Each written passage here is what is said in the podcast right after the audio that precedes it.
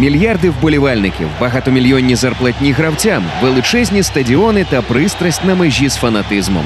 Звісно ж, ми говоримо про футбол, найпопулярнішу спортивну гру у світі. Чому футбол забороняли? Як англійські школярі підсадили на свою гру весь світ, і чому футбол став новою релігією в Південній Америці, але лишився непопулярною грою в північній?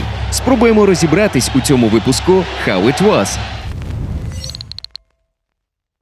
Як і коли виник футбол? Офіційним місцем і датою народження вважають Англію 19 століття. В середньовічній Британії вже була гра з м'ячем, яку називали футболом, і все ж вона більше нагадувала масову бійку ніж сучасне свято спортивної тактики та майстерності. Ігри проводили рідко, але з розмахом. Зазвичай грали село на село. Кількість гравців не обмежена. Замість поля простір між селами, іноді завдовжки кілька кілометрів. Ігри могли тривати по кілька днів. Метою було доставити м'яч у ворота суперника всіма доступними способами. Єдиний заборонений прийом убивство опонентів. Травми були звичною справою. До того ж, матчі часом переростали в масові заворушення. Футбол в Англії намагалися заборонити понад 30 разів за три століття, але без особливого успіху. З сільських полів і міських площ гра в м'яча перекочувала до навчальних закладів.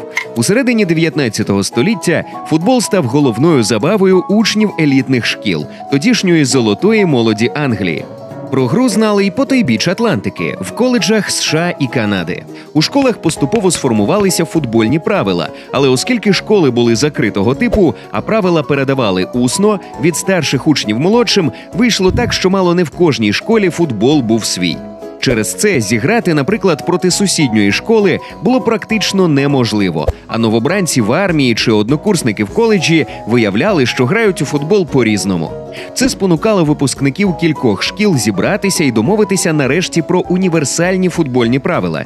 Їх затвердили 26 жовтня 1863 року в лондонській таверні Вільні каменярі.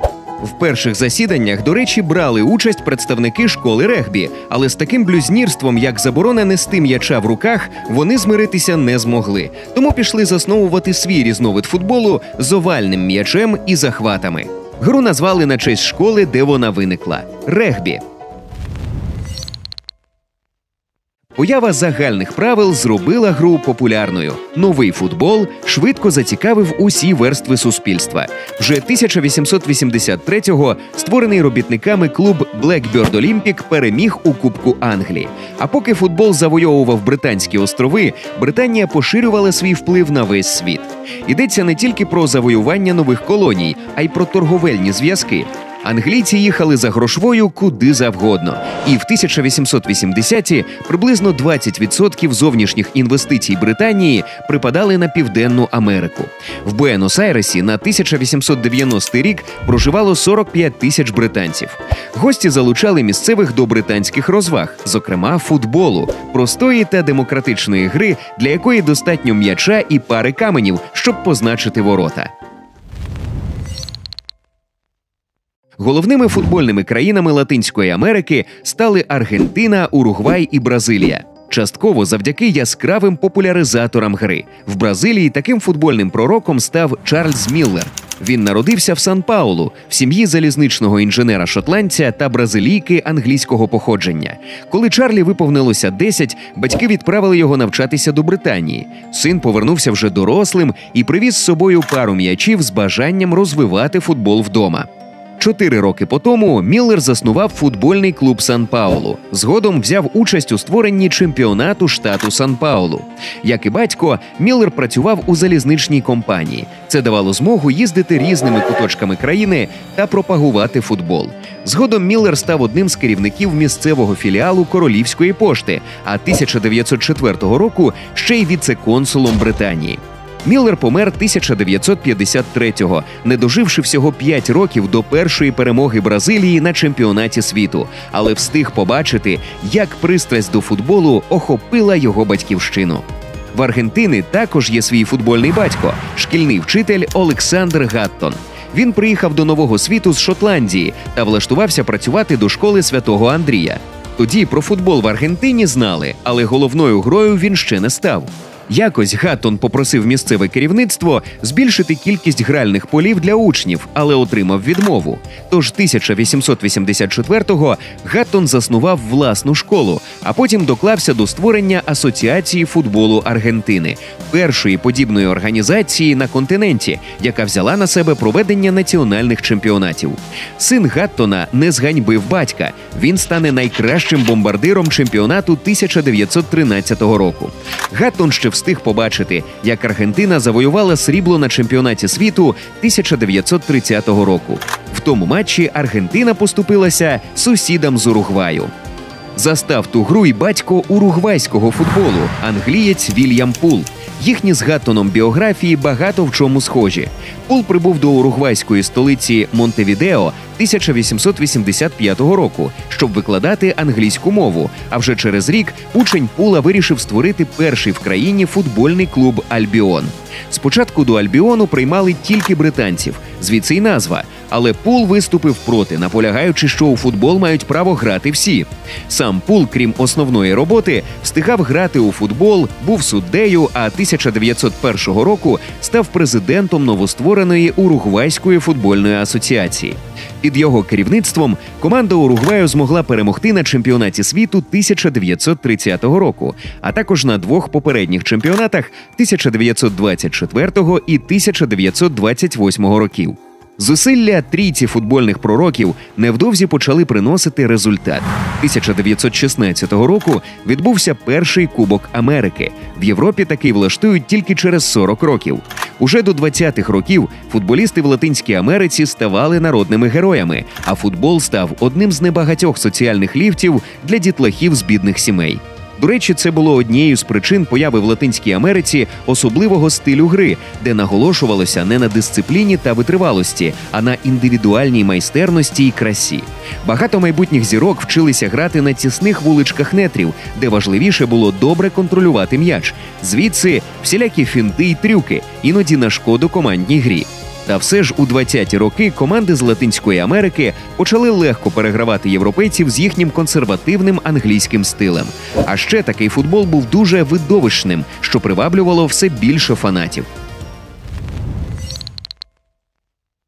Здається, з питанням, як футбол став мало не релігією в Латинській Америці, розібралися. Пишіть у коментарях імена своїх улюблених латиноамериканських футболістів, а ми рухаємося далі. Чому футбол не став грою номер один у північній Америці? Адже Канада і США успадкували значно більше англійських культурних традицій ніж Аргентина чи Уругвай. Як би парадоксально це не звучало, але однією з причин може бути те, що до Північної Америки футбол прийшов раніше ніж до Латинської. Ми вже говорили, що в коледжах Канади та США традиції футбольних ігор сформувалися задовго до того, як в Англії домовилися про загальні правила. Коли ці правила з'явилися в американських коледжах, їх сприйняли радше як джерело натхнення, а не як святе письмо. У 1880-х на основі англійського футболу, регбі та футбольних стилів місцевих коледжів сформувалися правила американського футболу, який американці стали називати просто футболом. На перший погляд він ближчий до регбі, м'яч овальний, дозволено силові захвати та гру руками. Але є й важливі відмінності. Наприклад, у регбі заборонено пас уперед і захват гравця, в якого нема м'яча. А англійську версію гри в США назвали сокером. Вона була популярною переважно серед європейських іммігрантів. Ще однією причиною низької популярності футболу в Штатах було те, що на момент його появи тут уже була національна гра номер один бейсбол. Він набув скаженої популярності всередині 1850-х.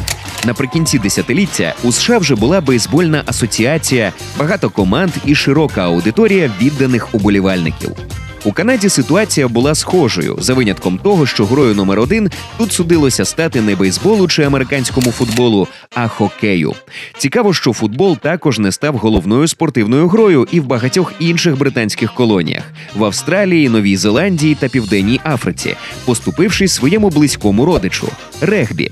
Втім, зовсім викреслювати Північну Америку з футбольної карти не можна. Наприклад, на першому чемпіонаті світу 1930 року збірна США дійшла аж до півфіналу, але там їх з рахунком 6-1 розгромила Аргентина. До того ж, турнір відбувся в Уругваї, куди дісталися лише 13 команд, а з Європи всього 4. У США навіть було цілих дві професійні футбольні ліги, хоча це було радше проблемою ніж перевагою. Роками вони сперечалися за звання головної, підриваючи репутацію цього виду спорту. Коли ліги нарешті домовились про об'єднання, у США впав фондовий ринок і почалася велика депресія. Країні стало не до футболу. Знову популяризувати англійський футбол у США спробували тільки через 30 років. 1968-го з'явилася північноамериканська футбольна ліга, яка намагалась об'єднати найкращі клуби США і Канади. Але рейтинги трансляції були сумними. Для порятунку ситуації клуби почали запрошувати суперзірок. Так у США опинилися Пеле, Франц Бекенбауер, Йоган Кройф, Джордж Бест та інші гравці, охочі заробити наприкінці кар'єри. Але сплеск інтересу глядачів був недовгим, не в останню чергу через некомпетентне керівництво. На чемпіонат 1985-го подали заявки тільки дві команди, і лігу ліквідували. Лише всередині 2000-х футбол у США поступово став знаходити нову аудиторію. Можливість дивитися найкращі миті матчу на YouTube, постійні трансляції топових світових футбольних матчів пожвавили інтерес публіки. Переїзд до США Девіда Бекхема 2007 року привернув увагу всієї країни. За публікою посунули нові спонсори, а їхні гроші дозволили запрошувати ще більше зірок на кшталт Златана Ібрагімовича і Вейна Руні. Схоже, професійний футбол у Північній Америці набирає обертів. Як знати, можливо, колись він вийде на той самий рівень популярності, що й у південній. Згодні з цим? Пишіть свою думку в коментарях.